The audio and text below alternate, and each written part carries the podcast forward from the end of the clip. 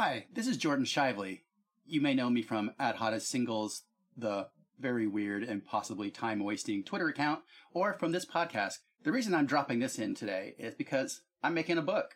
It's going to be a weird, comedic, fictional horror book. It's going to have fake newspaper pages, going to have curses. You may never be able to put it down. It may attach to your hands. It may slowly get into your skin. You may want to eat parts of it. You may try to like tell your friends to come to a basement and then there's just a bunch of books everywhere. Who knows what's going to happen with this book? But it's being funded right now and you can back it at unbound.com backslash books backslash hot singles. So that's my book. Check it out if you feel like it. If not, I mean, I'm sure nothing bad will happen to your blood in the night. Yeah, that's don't worry about it. Your blood is totally safe if you don't back this book.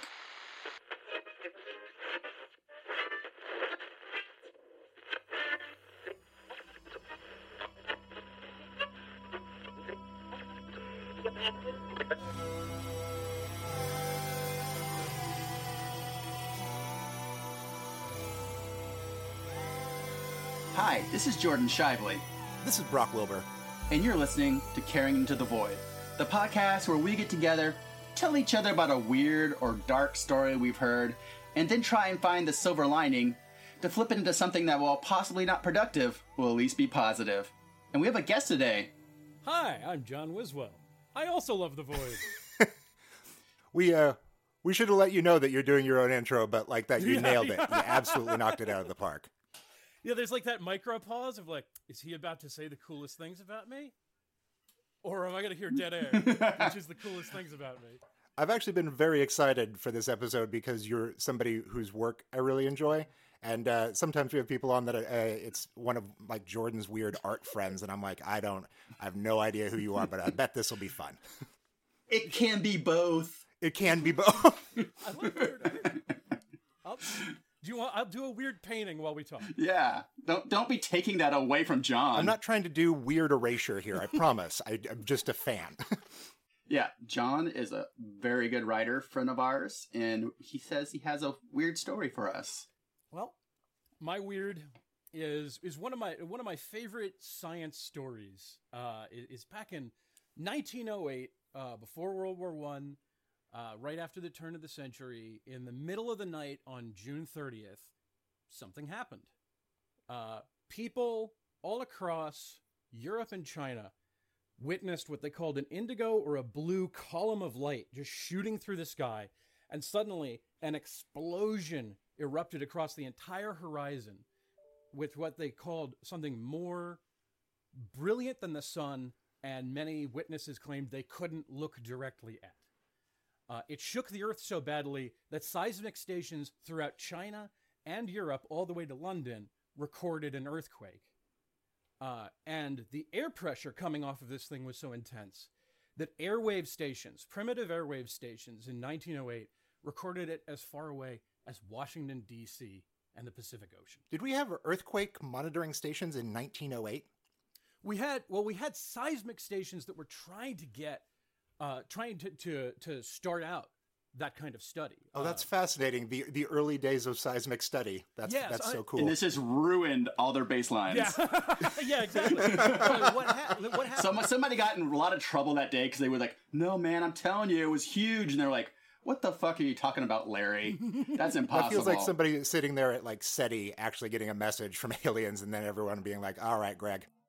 Yeah, because like when I think of 1908, like my my knee jerk is like, yeah, science didn't even exist. Like they didn't even know that there was light yet or something. Like, Were I- these seismic studies in zeppelins flying over London? That's what I see in my head. they didn't even have the Lincoln penny yet because that's in 1909. Yeah. Uh, there you go. what a fun and fascinating fact. Young Jordan was quite the numinist. Jo- Jordan has Oh discovered the, the secret is actually this was the Lincoln penny falling to Earth. so much gravity inside of it for the collectors of the future. So yeah, this uh this this bizarre event uh kind of lasted for days because for days afterward throughout like Sweden and Scotland and North China, the sky was so bright that people could read their mail and uh, newspapers in the dead of night. Uh and nobody really knew what this was because there wasn't a lot of recorded history. We had we had figured out that the fossil record existed. We had figured out you know, a lot of the, the root laws of physics, but this was something that in recorded history we didn't really have a record of. What's even weirder is that uh, none of this actually happened in England or Scotland or Sweden or China. It happened in part of Russia. The epicenter at se- I love that they knew to the minute. It was 17 it was 7:17 a.m. local time in Siberia. The a seismology station there uh, recorded a 5.0 on the Richter scale, and for dozens and dozens of miles, there was just some kind of bizarre explosion that threw people off of their feet. Uh, there's a great anecdote of a farmer who was just like, "Yeah, I was just smoking on the porch uh, when suddenly I got literally thrown off my rocker." I love that it's just like the idea that all of Russia took a pratfall at the same time. it, it, it, could only be funnier if like uh, all of America did a spit take in the same moment. How many cults did this start? Do you think? Oh, think? there's so many. Like, there are there's so many because the people who love the idea of like the inexplicable, me like we don't have an exact explanation for the thing. Therefore, aliens and gods and gnomes at the core of the earth, they love this.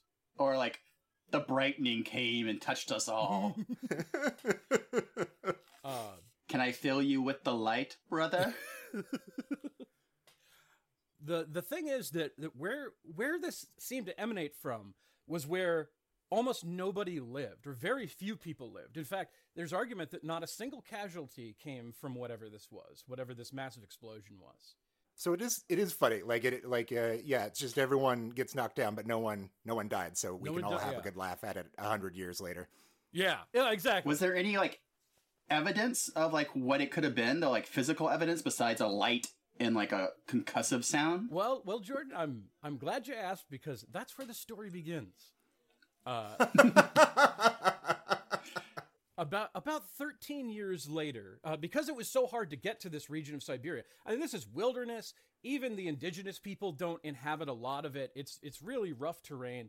Uh, it takes i think it's about 13 years. It's until like maybe 1921 that the russian government gets enough resources together and they get some people who are actually willing to try to go brave the elements to find out what happened that mineralogist leonid kulik uh, travels up along the uh, tunguska river into Siberia, into the uh, it's uh, oh Kras- the Krasnoyarsk uh, Krai region of Siberia, which is like a huge chunk of Siberia. I think it's like a quarter the size of Canada.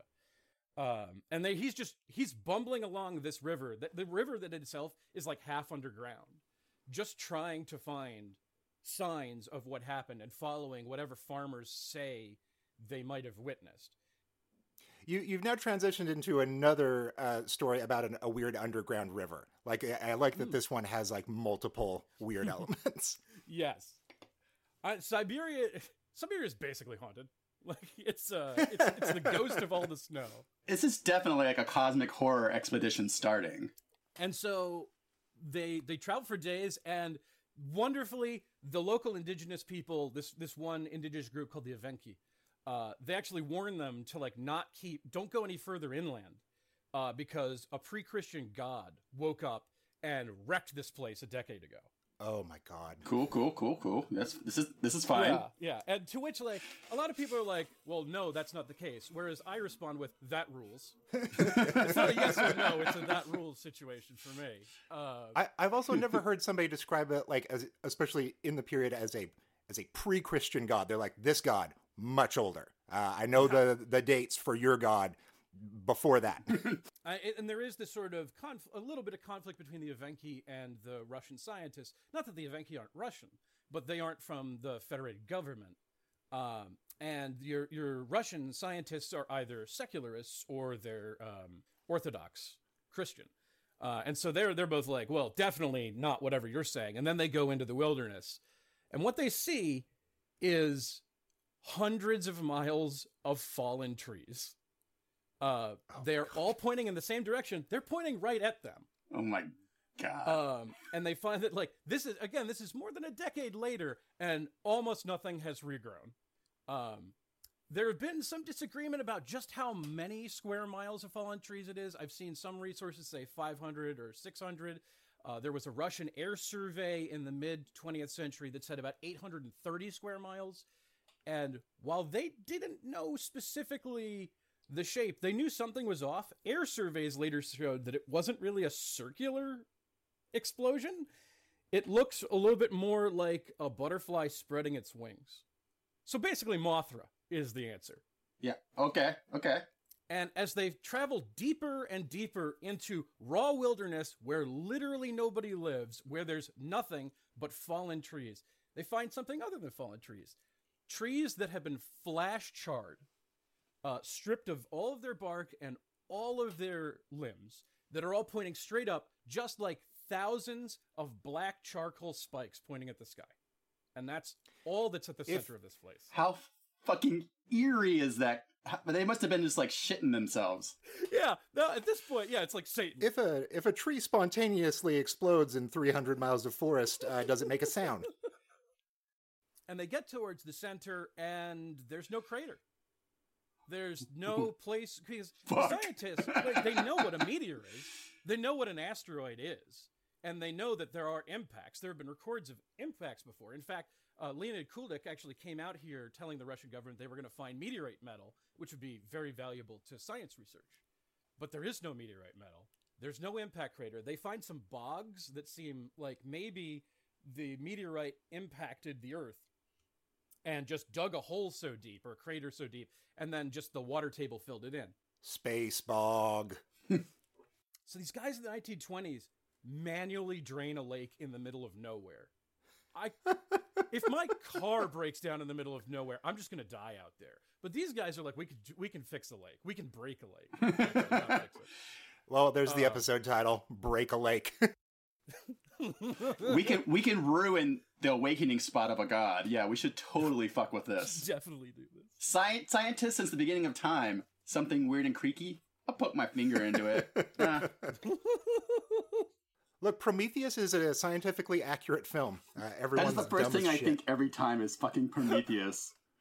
I'm the I am the most best xeno, That's xenobiologist of all time. I'm gonna stick my finger into it. I think like step three of the scientific method is take your helmet off yeah. Touch it. Touch it. That's that's rule number one. first contact was going to be with a face hugger one way or another. Uh, so they drain the lakes, and there's nothing in them. It there none of them are impact craters. There's no sign of where a meteorite landed or hit the Earth. So their whole theory about how this happened goes up in smoke, and they come back for decades trying to explore, look for radioactive traces, maybe isotopes, maybe scraps of metal and they're pretty stumped as to what the largest explosion in literally recorded history came from. Uh, this is again, this is the 1920s. It happened in 1908. We're decades away from the nuclear bomb being invented. This thing is not comparable to any explosion humanity humanity's ever created, and we don't know what caused it. And that's that's the end. If this is the History Channel. Uh, but the truth of the matter is that we do now have an idea of what weird thing happened. It's either a comet or a meteorite entered our atmosphere with such mass, with enough liquid, and hit with such friction and heat that it exploded in the air rather than ever touching ground. And that would explain that blue column that all those people saw. Uh, and, th- and that's just the atmosphere doing us a huge solid because really if this huge solid that is the meteor had hit earth uh there might not be any more russia Jesus fuck. the explosion instead this dispersal uh in midair um is a terrific impact obviously as i said that they could see it across continents but it's not uh it's not what it would have been if it had actually hit land or water I like that the Earth did us a solid. It's like you know, you get one. Everybody gets one. yeah I, I saw what happened with the dinosaurs. Not again right now, but like figure out your space program because I'm not doing it again. So I have dug into the weirdo explanations. People say that we don't know what caused it, and they're sort of telling a half truth. Uh, because the, the truth is that it's it's like how evolution is just a theory. The the truth is it was either a meteorite or a comet, and we can't agree which. Which is not the same as like probably aliens. Best evidence for the comet is all that that weird luminescence that was in the night sky all around Europe and China For days, right? for days, for days, uh, is probably residual ice crystals from the mass dispersal of highly ionized water that split off from this exploding comet. Because a comet is predominantly ice, ice and debris.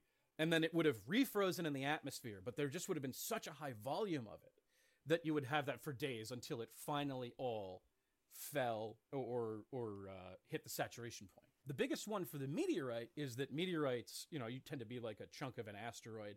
They're more solid material than room temperature liquids. So you get like weird metals have been found throughout Siberia ever since that definitely aren't native there.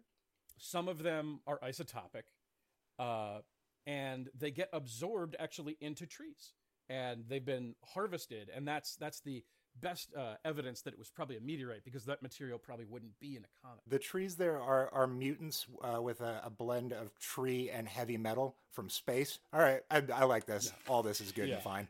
Siberian trees made of alien metal. And there are still those of us who want to believe that an ancient god awoke in the force of his gaze as he looked around did this.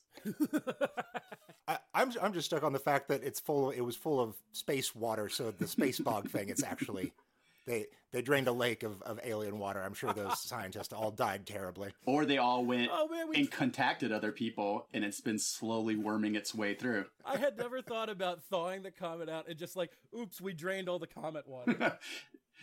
well, I mean, we drank some of it too, and then we went home. You know, it's cool. Let the people drink the the comet fluid. you can have a little uh, comet water as a treat. so that's my creepy, that's my weird story. That's a great story. I learned so much today. Also, isn't there a X Files episode named after this? you know, I bet. There's like Tunguska. It's like the it's the one where like they have like the black oil in people's eyes and stuff. Perfect. I mean, it is throughout pop culture. I know there's like a Thomas Pynchon novel with a UFO cult that thinks the Tunguska event was aliens coming to Earth. But no one's uh, ever finished that novel, so we don't know how it ended. It might not be aliens, somebody should ask him. Now, now I'm just stuck on the uh, on on how, how hard it must have been to do the X Files before Wikipedia, as we've learned from this show. Like uh, that's where we start every week. So Oh, cool! That was a great story. Um, I have I have a caring into the void moment for it. Lay it down. You never see a trauma this deep coming. You never look up in time to see the sky falling and everything you thought you could rely on ending in a flash. And yes, this ground might seem barren, blasted and scarred, because it is. There is no getting around that. This fucking shit hurts. It changes us, but it does not destroy us. It does not define us. We take it to heart. Yes, but that heart keeps beating, even if at times it is so slow that it seems that years pass between its tolling. You are still there. Grass and vines will again cover you. Saplings will push up through your soil and reach up. And whatever it is that sought to wipe you out, well, it has come and gone. And you are still here.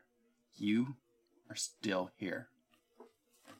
yay! Yay. Yay, persistence. Yay, yay, yay just being ornery enough to like spit blood up into God's face. And for God to spit back.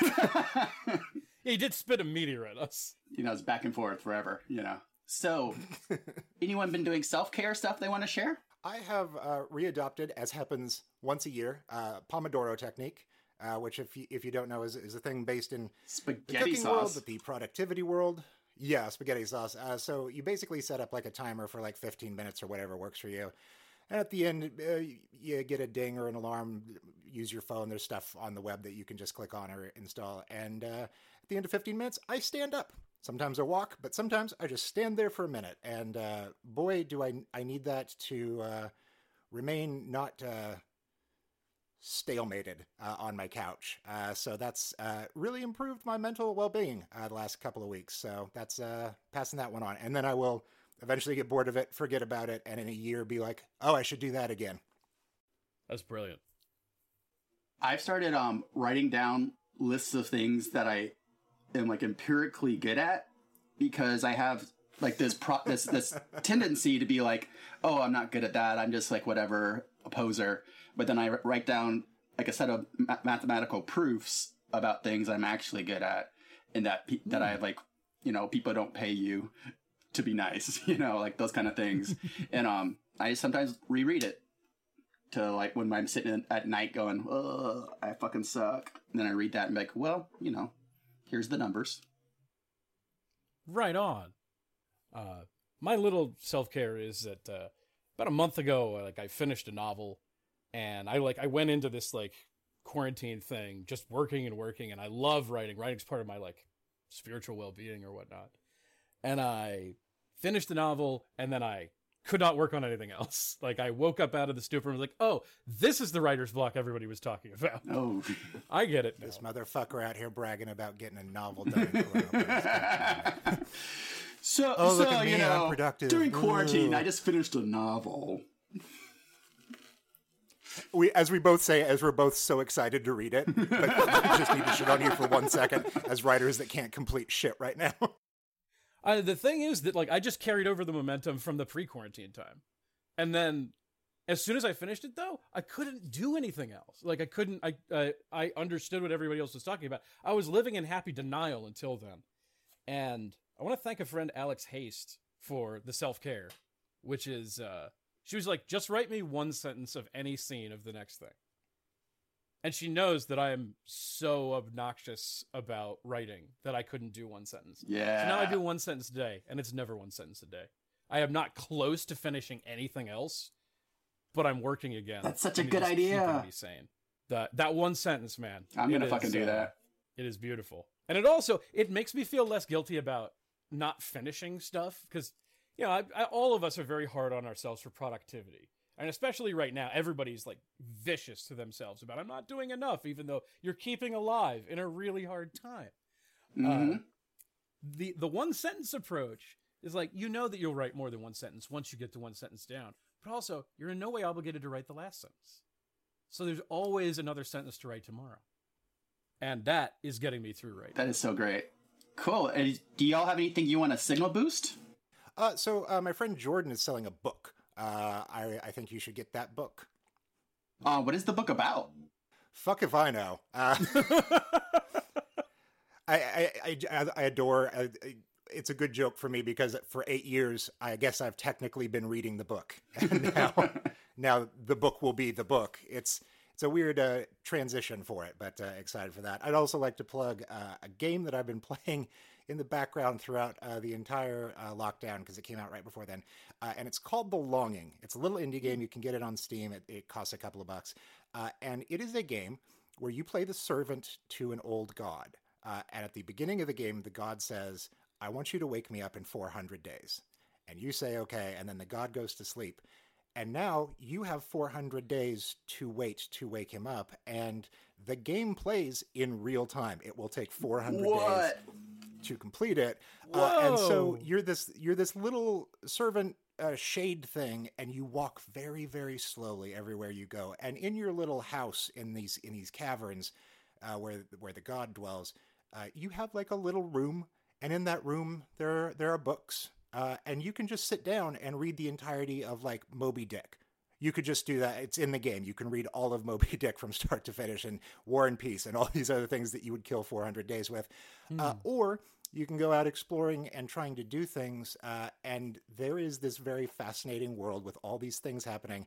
And you can, spoiler a little bit, you can do things that, that cause the days to go faster and speed you up and so on and so forth. So you, you could play it in 400 days of real time, but you can actually sort of finish it in a couple of weeks, basically, uh, depending on how much time you're sinking into it. 400 Uh, days. is, yeah, it is. It is bleak and it is fascinating, and uh, it goes some places uh, if you give it the time. So it it feels rewarding in the way that like a great piece of art feels rewarding as you think about it further down the line, or like a really really long book that you're like there are these moments. Uh, that uh, I- it, it feels rewarding to me in a way that I haven't felt rewarded by art in a while. So that's uh, that's my plug. What was that called again? The longing. The Longing, because I need to play this. that sounds fascinating yeah At the very least, you need to install it now So 400 days from now, you can see the ending. That's your worst case. My whole gameplay is my guy just napping for 400 days to see like what the ending is. I could plug one very nice thing. I habitually I'm behind the discovery curve, and I have finally watched a movie called The, the Station Agent. Yay! Everybody before me said was good, and everybody before me was right. uh, it's on HBO's streaming service. Uh, there are very few movies like it because it's really fundamentally the stakes are will they be friends? And I'm not used to, especially like feature length films, exploring that. You got three extremely different people. Um, it stars Peter Dinklage from my alma mater, alma mater of Bennington College, uh, going out as a, a, a guy who worked in like a, a toy train station uh, store, and then like his boss died and gave in his will his retirement plan to him, which is so straight. And this and that retirement plan was to basically be able to move into a, a nice little place and watch trains, and all he wants to do is be left alone. And it's at first I'm like, Peter Dinklage is the best at I want to be alone acting.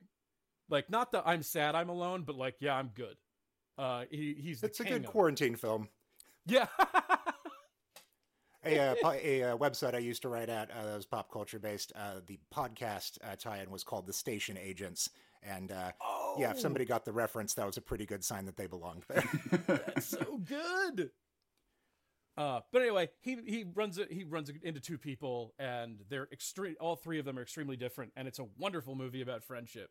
The ending feels weird only because no other movie would just end there. But it's so like. 15 minutes later, I'm like, oh my god, it's perfect. I never even thought about it, but I was like, right, warm feels is the point. Roll credits. Beautiful.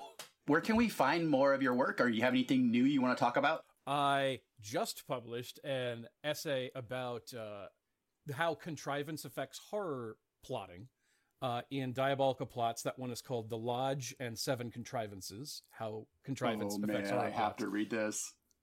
It's this motherfucker out here bragging about doing essays in quarantine. God damn it. because, like, I uh, to be clear, I am not opposed to contrivance. I think contrivance seriously helps horror, but you need to use it in certain ways. And The Lodge is like a case study in every kind of contrivance you can put into a movie. Yeah, it wasn't. As, it, as it- soon as you said it was about the lodge, I knew that I was going to agree with you. it wasn't good. No, no, it wasn't. and the trailer sold it so hard. Like It it, was gonna the be. trailer was the loudest trailer I've ever heard in a theater. It was so scary and it shook the chairs in the theater I was in. I was like, Whoa. they need to turn that down. The the fright on that, it was a little much. Where is that gonna be? Uh, the essay is going to be at Diabolical Plots. And I also just had a short story come out in Diabolical Plots uh, called Open House on Haunted Hill. It is about a haunted house. It is about the loneliest haunted house in the world that just wants somebody to buy it and move it. Oh my god, Uh, John! this I, motherfucker I lo- out I- here bragging about doing short stories. John, I, I love your brain, man. You have such good stories. Thank you, Jordan. I You are I you are actually being better at this show than either of us are. Thank you for being here today. oh bless you. So this is gonna become the regular John hosts us show. So As as the two of us slowly fade away, and then yeah, We need to rekindle the flame. I would be happy to come back on if you ever uh, have a need for a, a third weird. anytime you have a weird story, John, please come back. Thank you so much for having me. Um, do you, where you have a website where people can find you? Best places to find me are Twitter. I'm literally just at Wiswell, my last name, W I S W E L L. Or uh, I have old school internet blog at johnwiswell.blogspot. Hell yeah! yes, keeping it alive. I think some weird lawyer owns johnwiswell.com, so don't go there. What's your Xanga? Um, you know I had one, Brock. Yes, as did I. My dad read it. Sh- shadows, shadows of thought. It was all poetry. And my banner was like some broody black and white, like um, cemetery sculptures with a and with a pencil on top. I like that you love dunking Sweet. on who you were as a kid, but you're also still exactly that person. Shut up. You can find you can find me at Sephiroth420 at geocities.com. well, on that note, this was a great episode, and we'll see you next time in the void. And remember, until then, keep your hearts dark and true, and your teeth sharp and mini. Bye. Thank you.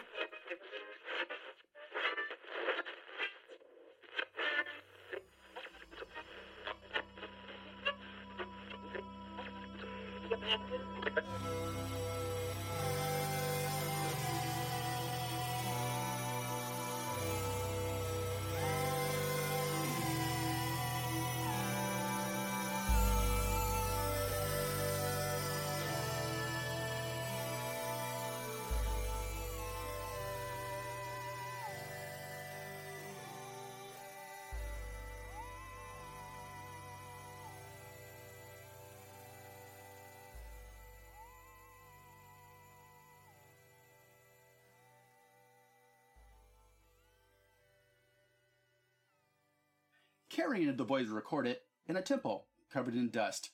Oh no, it's that dream again. Yep, that one.